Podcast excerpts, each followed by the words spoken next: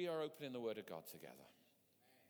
And it's a real treasure to us. So, you know, just for a moment or two, would you perhaps just pause? Uh, we've been taught about this by our young people. Maybe close your eyes. Could you do that? And let's not, we don't need to do anything right now. Just need to pause for a moment. And we need to say, God, by the power of your Spirit, who we believe according to your word is present with us, by the power of your Spirit, whom we are submitted to and have experienced the grace and the conviction of, by the power of your Spirit, would you open your word to us this morning? We believe that it is God breathed. We believe that it is living and it is active. And we believe that it is useful for all the parts of our Christian walk with you, that you might make us complete. What a promise. We want to be like you, Jesus. So, would you effect this miracle this morning among us that we might be more like you, Jesus? Amen. And you know, as we open the Word of God this morning, it's going to be one of those sermons, and you'll have to forgive me in advance. I, I, I didn't do an exact count, and my apologies are firstly to Lucy back on the, uh, the words. Uh, but there's like a dozen uh, scripture references. We're going to be kind of piling through the Word of God, and there's kind of all sorts of kind of study of the Word of God this morning. Um, so it's, it's a kind of a concentration morning. Are you ready for that? Okay. I'm looking at you. They're like, come on, stay alive, stay alive. You know, limber up, come on. It's going to be one of those mornings. But in everything that we do, and even when we kind of really dive deep and we find ourselves kind of rooting through the Bible and studying hard, um, what we're doing is we're looking to see Jesus. Okay? And that, that's what we do whenever we open the Word of God. So if you're new with us this morning, or maybe you're just getting to know us as a church, what we're about is we want to see Jesus. We want to hear his call that we might walk with him. And so we want to grow into his likeness. Does anybody here this morning want to be a bit more like Jesus? Two hands. Anybody want to be a lot more like Jesus? Yeah? And maybe some legs. Anybody, anybody want to be completely like, yeah, I think we can go there. But that's what we're hoping to, to embark upon through the word of God this morning. Pastor Greg should probably get his notes open, otherwise he's just going to just yammer on all morning and uh, will not get anywhere at all. The word of God comes to us wonderfully. Last week we opened up the, the book of Joshua for the first time, and we found how the book begins with the, the words of, of God to Joshua, the new leader, that Moses, whom the Bible says there was nobody like Moses, he was amazing incredible in every way. But Moses, God says to Joshua, My servant is dead. And it seems like, whoa, isn't this the ending of things? But no, in fact, with God, it's actually the beginning of new things and the continuation of the old things. You see, it's not actually Moses the people of God needed, they needed Moses' God. Yeah? We need God. And we can believe the promises that God makes and act accordingly if we've seen the one who is making the promises. And here's the grace of God to us that we, by means of the Spirit of God, get to see Jesus, who the Bible teaches us is the fullness of God. One of Jesus' disciples on one occasion said to him, Lord, show us the Father, and that'll be enough. And Jesus says, Have, we just met? you know, did, have, haven't you been with me all this time? You see me, Jesus says, and it is to see the Father. This is incredible grace to us that God Himself would come to our world. Yeah? Sometimes we don't even want to be in this world. But God would come to this world and He would reveal the fullness of the grace and the love and the truth and the mercy and the justice of, of God Himself to us we see God, the promise maker, and we can believe the promises and act accordingly. We behold Him, it enables us to believe. And when we believe, then we can behave. Yeah? If you get these things out of whack, if you start trying to behave like a Christian without believing in the promises or please God first, seeing the promise maker, you're going to trip up and fall. You're going to disappoint yourself, those around you, and you'll feel like you're disappointing God. But God, in His heart of love, says, Hey, how about looking at me for a change? How about starting at the beginning for a change? And when you see God, we can believe in what he says, and everything else will flow from that. And that's what we found as we um, began the book, and they, they heaped up some stones to represent how God had been remarkable in their life. I kept my little heap of stones here from last week. I had 12. I now have six.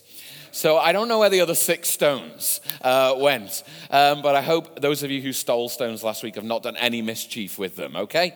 Um, I hope maybe, uh, paperweights, uh, door stops. I don't know. Um, maybe I'll auction the rest later. I have no. I just came back in on Tuesday, and there were only six stones. Uh, oh, Karen stole the stones. Okay, good. Um, good, good, good. I, am glad to know where they went. Excellent. All right. So we are moving on in the book of Joshua into chapter two. Lady named Rahab, place named Jericho. All sorts of stuff is going to go down. It's going to be incredible. You can read it through to chapter six. That's where we're going to go in a moment. Do you remember, uh, those of you who've been Christians for a little bit, in the 90s, maybe in the noughties, I'm not sure. Um, I always enjoy saying that. But there you go. Um, the, what would Jesus do bracelets? Did anybody ever have one of those? Anybody? They really caught the imagination, didn't they? What would Jesus do? And we get the sense of it, don't we? You know, when we th- you know, think about our lives and how we're kind of journeying through life, we might glance down at our wrist and we would see this WWJD motto on our wrist and think, hmm, yes, Jesus wouldn't steal Pastor Greg's stones. And uh, no, no, it's, it's, it's totally fine. Um, it's totally fine. Um, we would look at it and, and we'd have that kind of prompt to think again about who, you know, what would Jesus do? But I, I, whenever I think about it, I always think perhaps it doesn't quite go far enough or it doesn't open to us the fullness of the possibility. And I know my bracelet wouldn't have just had four letters. It, it, my bracelet would have been something along the lines of not just what would Jesus do, but, but what Jesus has done, for Jesus is God what Jesus is doing and what Jesus has promised to do according to his character and his will. I, I need like 14 bracelets to get all of that on because it's not just some sort of kind of abstract thought. What would Jesus do? It's what has Jesus done? And because he totally and completely reveals his nature and his will, it's, it's what is he uh, inviting us into? And also, because he makes sure and certain promises in the Word of God, it's what is he going to do? Not what, he, what might he do, what would he do if he knew how the future would unfold. No, no, no. God, knowing all things, has decreed how things are going to be. So, what is God doing? And what has he promised to do that we can be certain he will complete? And when we open the Old Testament, sometimes we come across some really difficult passages. And, you know, if, if we somehow kind of separate out the Jesus of, of the New Testament, you know, nice, kind Jesus, from the God of the Old Testament, then we're going to lose something. We're going to lose a lot. Jesus affirmed the fullness of Scripture and the fullness of the revelation of God when He came into our world. There are loads of verses. If you've got a, pen, you probably, or on your phone, you might want to make some notes. Uh, I think I've said it before, but the devil hates it when you make notes um, because you know you might actually kind of look at them and do something about it in the future. Just give you a moment to find. No, okay. Um, but Bible, you're going to have to get these verses off me later then because there's a lot. Um, John chapter 10 and verse 35. Matthew 15 and verse 3, Mark chapter 7 and verse 13. And here, let me read this one to you. Matthew 5 and verse 17, Jesus said, Do not think that I have come to abolish the law or the prophets. I have not come to abolish them, but to fulfill them. This whole book is about Jesus. Okay? Everything that we find in this revelation of God is about how God Himself, that is Jesus, is going to come and seek and save us. It's helpful to us when we encounter difficult parts of the Bible because then we realize that God doesn't change. And actually, as we're going to see this morning, it will help us to overcome some of our prejudices because we're all prejudiced. That's not a happy way to start, is it? We are. It'll help us to see, perhaps, with God's eyes of justice, God's eyes of mercy, and God's eyes of grace, because the world that we live in isn't always easy to navigate. Does anybody know that? What's been probably the predominant story in the news this week? It hasn't actually been Brexit. Hallelujah. Um, the story of a, a young lady, Shamima Begum, That's probably been the, the biggest story, hasn't it?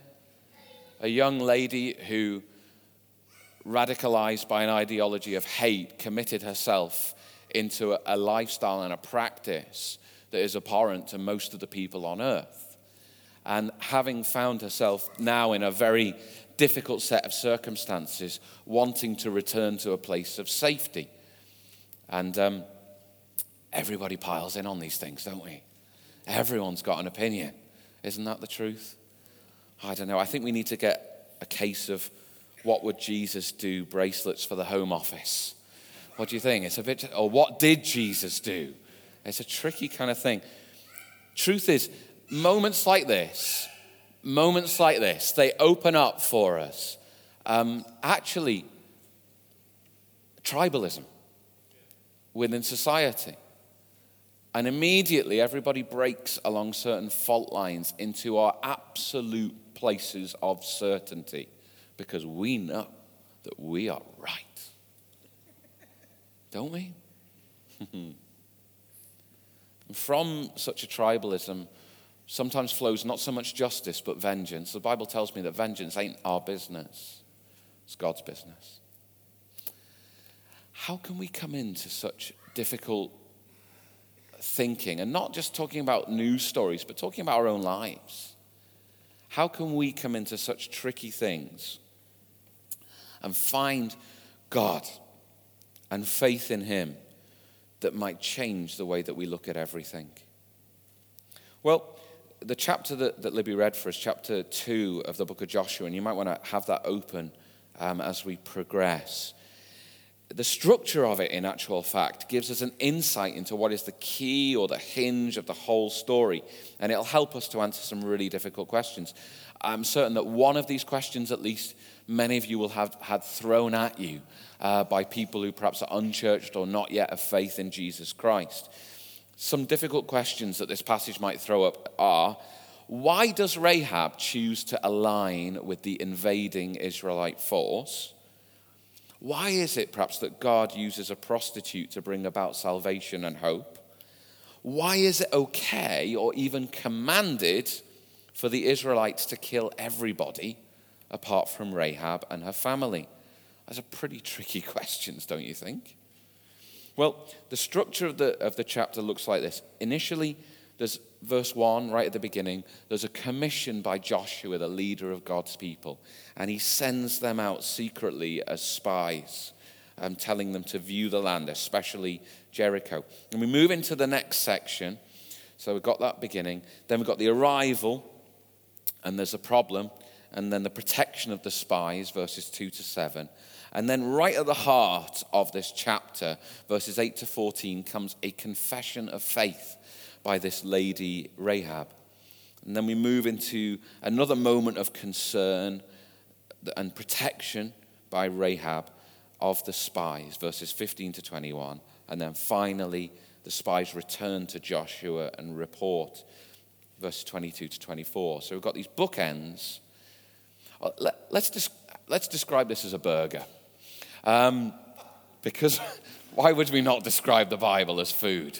Um, you've got the bun, okay? Does anybody want to think about a burger for, with me for a moment? Okay. Come on. Let's, let's take a moment. There are no fries with this, I'm afraid. You have to look elsewhere in the scripture for your fries. But we've got the bun. So, beginning verse 1, and then the report at the end. And then, what do you like in your burger? A bit of lettuce, tomato? Stop. No, I'm not asking you, Demi. Um, lettuce and tomato in there, uh, and that's kind of the, the, the, concern of Rahab for the spies. And then underneath, should we have some cheese? I think we should. And then there's again the concern as they're, as they're getting away. But then right in the heart of it is the meat. And we all know that a burger is really about the meat. Don't we know this? Are you not? Come on, what is everyone having a vegan month or something? What's come if you are, by the way, it's totally fine. But uh, I, I, I am not, nor ever will.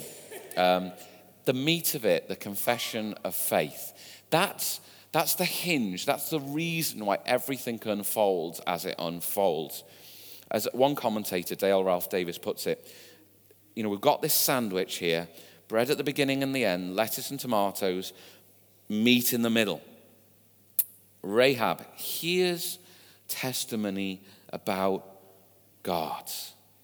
This is why it's so important to talk about God. It's so important. This whole story doesn't happen without people talking about God and what God does. No, Rahab doesn't hear. She has no hope. Her family doesn't get saved. Not, the spies get captured. The whole thing falls to pieces unless people talk about God. Because Rahab has heard the testimony of who God is and what his people are like and what's happening because of the power of God. Are we talking about God? Are we talking about God? Because unless we're testifying about the goodness and the grace of God, then, then nothing of the kingdom of God unfolds. And people aren't invited into the promised relationship with God that we enjoy. Talk about God. Faith comes through hearing. Yeah. Talk about God. Rahab hears the testimony about God. She comes to conclusions about God. So, how are we talking about God? and then she acts upon those conclusions. It's not enough simply to agree on the truths about God. You must respond and place your faith in God. A man named A.W. Tozer, he considered the, the, the, profound implications of passages like this and, and how when God comes with righteous anger, this is how he put it. He said, You seek refuge from God in God. Does that like melt your mind a little bit? God comes and he's totally justified in bringing his judgment upon the earth. But we may seek refuge from the judgment of God in the mercy of God. Does anybody else think God's pretty good and pretty big and pretty awesome and provides everything that we need? And as we kind of read through the story and you, you kind of see it there, there's this scarlet cord that she ties to the, the window frame so that she might be recognized when the, when the Israelites come to take the city. And because she hears from God and comes to conclusions, responds to Him, we see that this is a means of salvation. And, it, and it's a beautiful little motif, isn't it? And so people perhaps have thought about how almost through the whole of Scripture you see almost like a scarlet thread of the work of salvation in the Bible. Because she's heard about God. Verse 10, we saw in this chapter how she's heard about the might of this God. He dried up the waters of the Red Sea and he destroyed all of these powerful kings. He's a mighty God. She's heard about the majesty of this God in verse 11. Their hearts melted before him. It's God in the heavens and God on the earth below. And then she heard also about the mercy of this God in verses 12 and 13. That God's people can deal kindly with those who are placing their faith in such a God and deliver them from death. You know, speak about God, but consider how you're speaking about God. You know, I, are we kind of just playing the same notes over and over again? Do we? How, how's, your, uh, how's your piano game? Is it good? You know, can you kind of play a bit of a, a piece? Is, is the way that you testify about God, is it, is it growing into being a bit symphonic? You know, have we got all of these kind of different aspects of the way that we speak about God in, in, in the way that we're talking with our neighbors and our friends and our families? Do we just talk about the might of God? Do we, ju- I mean, do we just want to terrify people? You do, don't you? it's good to talk about the might of God. You've got to talk about the mercy of God as well. There's no way in otherwise. Do you talk about the majesty of God?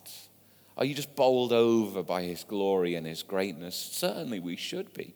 But if we just talk about his majesty, well, then where is the personal connection with one who acts in this world? in a mighty fashion and brings his mercy? Do we just talk about the mercy of God? Do we, do we not want to offend anybody ever by ever talking about his might or his majesty, the fact that he is above all and before all? Come on. The, the testimony that, that Rahab heard was might, majesty, and mercy. And because of all of these things, she was able to form a good picture of this God, and she was able to place her trust in this God. And she ties that scarlet thread onto the window, and you know, you read through the story, and salvation comes. Because of this, Rahab's house becomes a safety zone. Becomes a bit like Noah's Ark. Or it comes a bit like those houses back in Egypt where they put the blood of the lamb on the doorpost and, and the angel of death passed over. And, and it's this kind of image of a place of salvation because of faith in God. And without this, without this faith in a, a faithful testimony, what would have happened? Well, without this faith, tribalism would have prevailed it would have been Canaanite versus Israelite, and let the, let the chips fall as they may. It would have been, without this faith, self interest prevailing. And Rahab would have uh, totally given over these spies to the authorities because that would have made selfish sense. Without this faith, there's no opportunity for accepting God's righteous judgment. Without this faith, there's no hope of understanding the state of the world now or for the future. Without Rahab's faith, there would be no salvation for her, for her family, or for those to come. You see, as the story unfolds, Jericho, uh, spoiler alert here, Jericho is going to fall. I don't know whether you've heard anything about this. You know, the walls are going to come down. Have, have I ruined the story for some of you? Like, oh, you know, I was going to read it. read it anyway, obviously. The walls are going to come down. And, um, and it, it's, it's not going to be a pleasant picture. And this is what opens up to us one of these really significant questions that we as believers, we would do well to wrestle with. And I know we've got the kids in with us, so we're not going to go into all of the gory details. But suffice to say that there is something of a holy war that is happening in the land of Canaan at this time. And the word that the Bible uses for this is cherem. And it's, it's a word that describes this, this, this war, this conquest that God has called his people to do. See, he's promised the land, but he's saying to them, You've got to act upon the promise, step into the reality of it and there will be a conquest that is necessary. Now, as we read through what this looks like, there's this elephant then in the room. It's going to need to be acknowledged. And, and Christians, may, uh, people who aren't yet Christians, may well have thrown this at you and asked, in the book of Joshua, and maybe elsewhere in the Bible, is actually God sanctioning and even commanding some form of genocide here? Because is he saying to one people group, you should come and wholly do away with another people group and take their land and their property? Is that, is that is what happening in the Bible? Because at first glance, it might look a bit like it. In Joshua chapter 6, and let me just take a couple of verses for you. Verse 17, and this is how they're going to come and take the city. Verse 17 says, and the city and all that is within it shall be devoted to the Lord for destruction. Only Rahab the prostitute and all who are with her in her house shall live, because she hid the messengers whom we sent. Then again, in verse 21, then they devoted all in the city to destruction, men and women, young and old, oxen, sheep, and donkeys, with the edge of the sword. And then again to verse 24 and 25 and they burned the city with fire and everything in it. Only the silver and gold and the vessels of bronze and of iron they put into the treasury in the house of the Lord. But Rahab, the prostitute, and her father's household, and all who belonged to her, Joshua saved alive. And she has lived in Israel to this day because she hid the messengers whom Joshua sent out to spy out Jericho. Well, that doesn't sound good, does it? Did you know that was in your Bible? You're like, hang on a sec. I thought I knew God. He's loving and kind, isn't he? Isn't he nice? Uh, what's this doing in my Bible? Yeah? Well, let's address this just for a moment or two before we come back to the work of salvation that God is doing. Now, there's loads and loads of things that we can say here because I've just pulled out a handful of verses And, and any of you here this morning, you should know that's not a good way to deal with your Bible. Okay? So if that's it on its own, then we've done the Bible a disservice. We need to look at these verses in their context and understand actually why they're there and what they're saying. So, how can we do that? Well, first up, it's worth noticing within the culture of the day that any killing that was to happen was not a sacrifice to God. Now, why do I say that? Well, because in this culture, in some Moabite records in this part of the world, there's a king, Mesha, boasts that he'd killed all the inhabitants of one city as a sacrifice to his God. That's not what is happening here. At no point does God describe any of it as some sort of sacrificial offering, nor do the people think that that's what they're doing. And when they talk about what's happening, they don't believe that that's the case. Why is this happening then? Why is this a part of the story? Well, primarily, any of these killings, they are an issue actually of sin and wickedness. And in Deuteronomy chapter 9 and verse 4 to 6, you can read it for yourself, but in there it says, It is because of the wickedness of these nations that the Lord is driving them out before you. Again in chapter 18 of Deuteronomy and verse 12, it says, For whoever does these things is an abomination to the Lord. And because of these abominations, the Lord your God is driving them out before you. And then again in Leviticus 18 and verses 24 25, read it for yourself. But it says there that the land itself became unclean, so that I, God, punished its iniquity. And here we have a really vivid image. And the land vomited out its inhabitants. Uh, spend a moment just thinking about vomiting for a, just a moment. Um, why does it happen? Well, it's because there's something inside that shouldn't be there and is causing harm. And so, in response, your body ejects these things. This is the imagery that the Bible uses to describe what is happening here. The chap- these chapters, they make plain to us um, in Leviticus chapter 18, particularly, it makes plain to us that some of these sinful things, and again, we'll not go into detail, um, but they included some devastatingly horrendous things like the sacrifice of, of children, in fact, to a god in the land. They Im- involved all sorts of um, sexual wrongness, which, I'm, again, I'm not going to go into, but you can see it for yourself in Leviticus chapter 18 there is horrendous, defiling, and appalling practice going on in the land. The people who are in the land are not, we may consider, good or innocent people by the standards of God, but there is a sickness in the land, and the people are about to be ejected. And let us also consider for a moment here that it is not because Israel or the Hebrews are so much better that they are coming into the land. Actually, you know, the Bible says very clearly in Leviticus 18 that Israel too would be vomited out of the land if they indulged in these dreadful practices. This is not a racially motivated war. This is not an act of genocide. It's an issue of sin, wickedness, and of holiness. And it's an issue of God seeking to preserve his people, Israel, from sin for their own good. And so that they can be people who proclaim the way and the wisdom of God to the whole earth. That was their mandate. That's, that's why they're there. And the Bible shows us that this is something that they didn't do properly and how that's such a big problem. In Psalm 106, we find these verses from verse 34 onwards.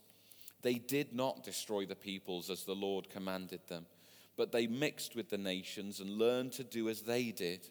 They served their idols, which became a snare to them. Uh, it goes on to describe some of the horrific practices that even the people of Israel indulged in because they did not adhere to God's commands. People of Israel failed also in their mandate to be holy and to show the world what that looked like. Because they tolerated sin and the Canaanite sinners, they became contaminated with sin, causing them to fail in knowing their God and showing Him to the world. But in all of this, the Bible teaches us that God is patient. In Genesis chapter 15, God is talking with Abraham.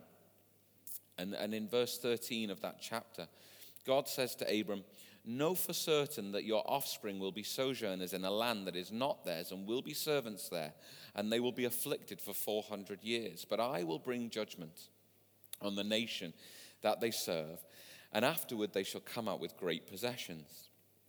As for you, you shall go to your fathers in peace. You shall be buried in a good old age. And they shall come back here in the fourth generation, for the iniquity of the Amorites is not yet complete. Amorites is a, it's a term for all the people in the land. And here we've got this description, even with some of the time scale, that the wickedness of the people in the land, God Himself is saying, has not yet reached its absolute worst. And so God is being patient. Uh, the New Testament puts it like this that God is not slow as some count slowness. Rather, He is patient, wishing that all should come to repentance. That's the heart of God. That's the attitude of God. And so even his people were to be subjected to slavery for 400 years and to wander through the desert on the way to this land because God is patient. Because he doesn't deal with one nation differently to another. Because he's not racially motivated, absolutely not. But rather, God wants holiness in his world. He wants people to know him and to understand his ways. Not only was time allowed, but also the evidence of God's character and call was there for these people in the land, the Canaanites, to see. In Genesis 18 and 19, we see the destruction of a couple of towns, Gomorrah and Sodom. And they're an example to the people and how God's man Lot was delivered in contrast. Abraham himself lived among these people, showing them how they could live according to God's ways and know the blessing of that. And even this mysterious figure, Melchizedek in Jerusalem, Genesis chapter 14, was there practicing and teaching the proper worship of God Most High. All of these evidences, these testimonies were present in the land, God being patient with them, and yet they chose to reject Him. What else can we say? That the, the, the, the conquest in Canaan was not uh, any kind of reckless massacre. We know through human history that when you know, people lay siege to towns and there's a buildup of, uh, of, of, of tension, that when that tension is released, people can do terrible things. But this is not what is happening here and in Deuteronomy chapter 20, there are very clear instructions given by God to his people about what they can do and about what they can't do. Notably, they're called to um, leave the women and children to be incorporated into the people of Israel as a, as a blanket thing. And they're not to practice any sort of scorched earth policy throughout the land. And there's a strong sense that the ultimate goal is not actually about death, but about the cleansing of the land. Deuteronomy 9 and verse 3, we find God saying, You shall drive them out and make them perish quickly. And we see in the examples of Joshua actually that the kings and the fighters of the land of Canaan were permitted every single time to surrender and to flee. And many of them did before they would be subject to the righteous wrath of God through his servant Israel. And for all of these reasons and more, we know that actually we can't just put a simple lens onto the Bible and say, oh, that is this. That's a racially motivated thing, or that's an act of genocide, or that's this, or that's that. It, that's simply treating the Word of God too cheaply.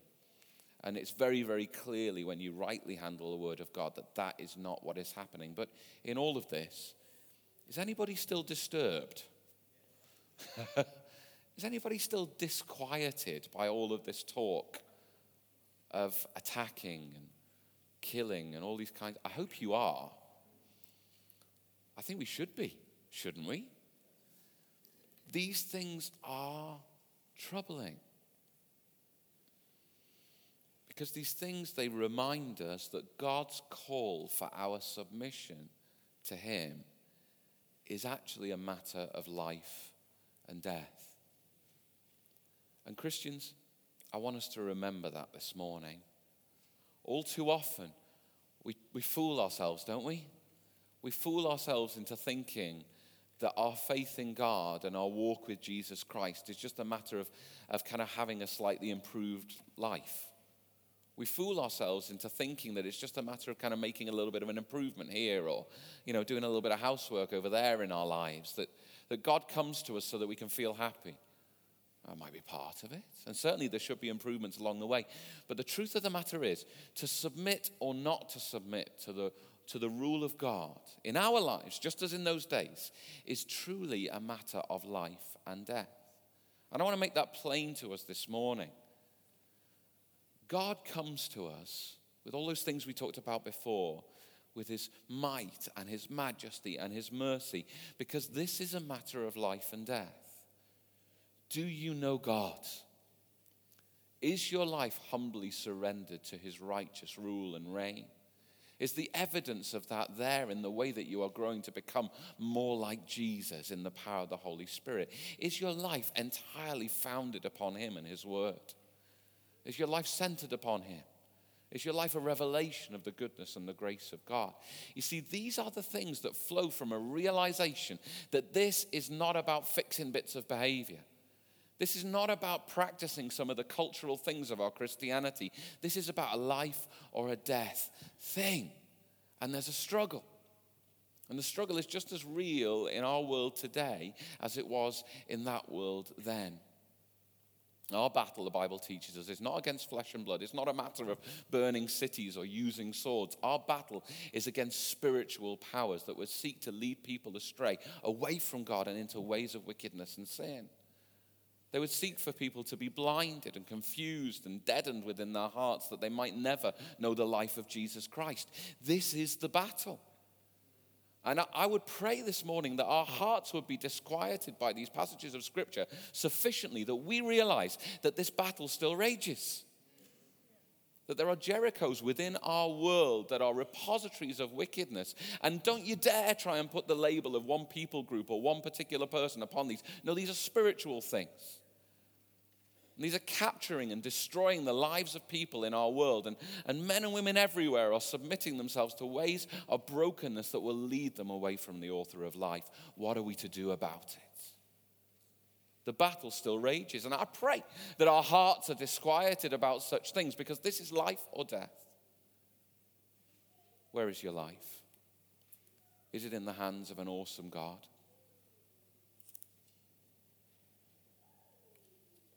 it is inevitably uncomfortable. But when we realize exactly what is at stake here, we can come to the conclusion of Scripture Will not the judge of all the earth do right? For there was salvation for those who believed in God and trusted in Him. Was Rahab the only person in that city who had heard the testimony of what God was doing? Oh, no. Not even close. How would it be that somebody in a terrible profession. A lady who would be counted as the lowest of the low in society, she's not somehow the only person who's heard about this. No, from top to toe of that civilization and that society, they'd heard about this God. They'd heard the exact same testimony of his might and his majesty and his mercy, and yet it was just Rahab who responded. For there is salvation for those who in faith will believe. And Rahab becomes a pioneer in faith. It's a faith that tells us that it's not just open to those who are of the right tribe or of the right blood only.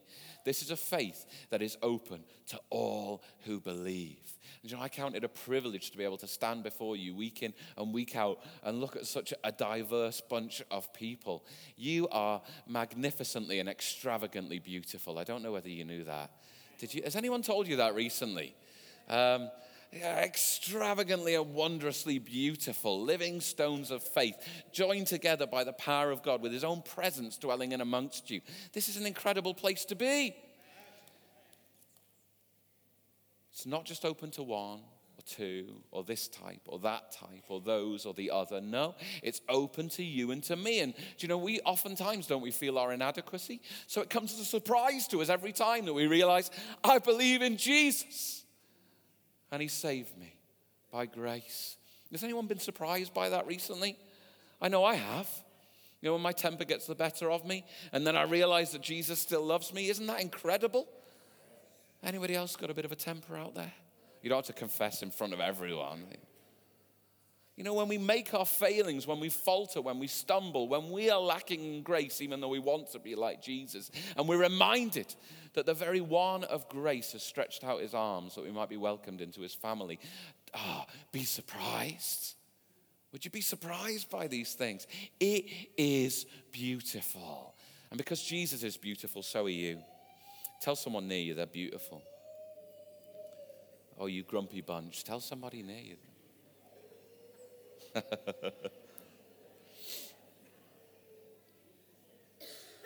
Rahab is a pioneer in faith. And Rahab shows us powerfully the nature of God's grace.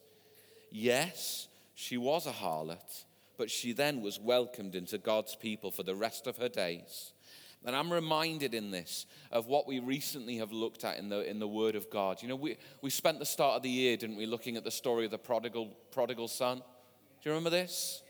I hope you did. We, we spent five weeks on it, so it might have gone into the consciousness. But, and the story, of course, goes that this guy, he had everything that he could possibly hope for, and yet he recklessly threw it all away. And he threw away in that moment his sense of status and of significance and of security. He wasn't just throwing away money, he was throwing away his own identity. And yet God welcomes such back. The Father's arms outstretched, his eyes seeking, his feet pounding the streets to come and rescue and redeem. This is the heart of God. And yet, in and amongst that, we found that older brother, didn't we? Do you remember the story? And how the older brother says, What? Shouldn't we just be punishing this guy? Kicking him out on the scrap heap of life? Isn't that how it should be? Because his heart, even though he was close to the Father physically, was far from the Father's heart.